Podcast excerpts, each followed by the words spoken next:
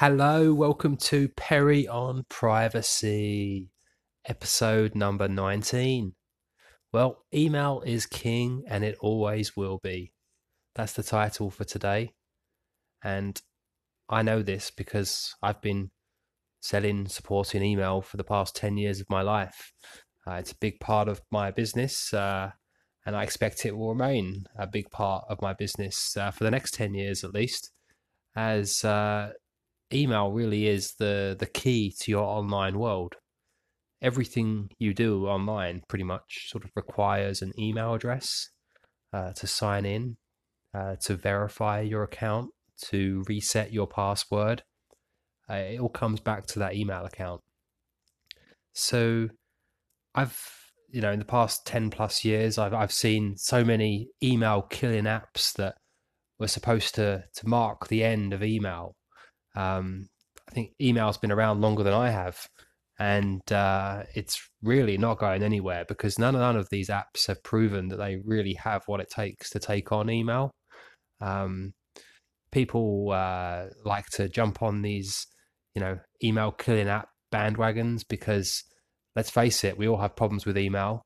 Um, there's a lot of issues that happen to pe- people on a daily basis with email, and these apps seem as a sort of alternative to relieve them from these issues. But really, these these apps, they have they're full of issues themselves, and they don't have solutions for them. Um, it's just that they haven't got the users yet to really experience what the issues would be like dealing with mass amounts of spam. So that's a, a big part of the protections built into email is, is the spam rules. And just the openness of email allow you to sort of set your own domain up, host it anywhere. There, there's nothing else quite like email. So I don't think email is going anywhere. Everything's going to require an email address.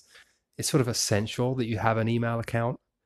And I think uh, a lot of the people that use services that I provide and uh, tools that I provide, they they like my ideas with email, and that's really why they, I get a lot of good feedback. It's I have good ideas for how to manage email, and um, I'm going to share a lot of these ideas with you on this podcast. Sometimes when I'm providing support to people through email, I get to see inside people's inboxes. Ooh. And in the inbox, I can see how they manage people, how people manage their email. And this is often a very personal thing. People don't like to, you know, usually share their inboxes with people. Um, but I'm helping them out. I'm not there to snoop. I'm there to provide support. But I do get a glimpse of how people manage them. And sometimes I see things like, well, let's face it, most of the time I see things that are like my own e- email inbox. It's a mess. It's full of emails that I haven't even read. Um, and I think that's how most people's inboxes are. But every now and again, I see a shining star. And this shining star has organized their emails in a way that I can only dream of. And they've got things going on in their email account that I really envy. And just to give you an example, some of these things uh, that I really like, that's some good ideas of how they've utilized uh, services made available to them, um, using aliases. So setting up sub aliases on their accounts so that email sent to this address goes to this address, and routing it through different folders. So it all sounds a bit complex, but I'm going to go through some of these uh, these steps, how you can achieve this this week, and give you some email tips, because I think email is essential.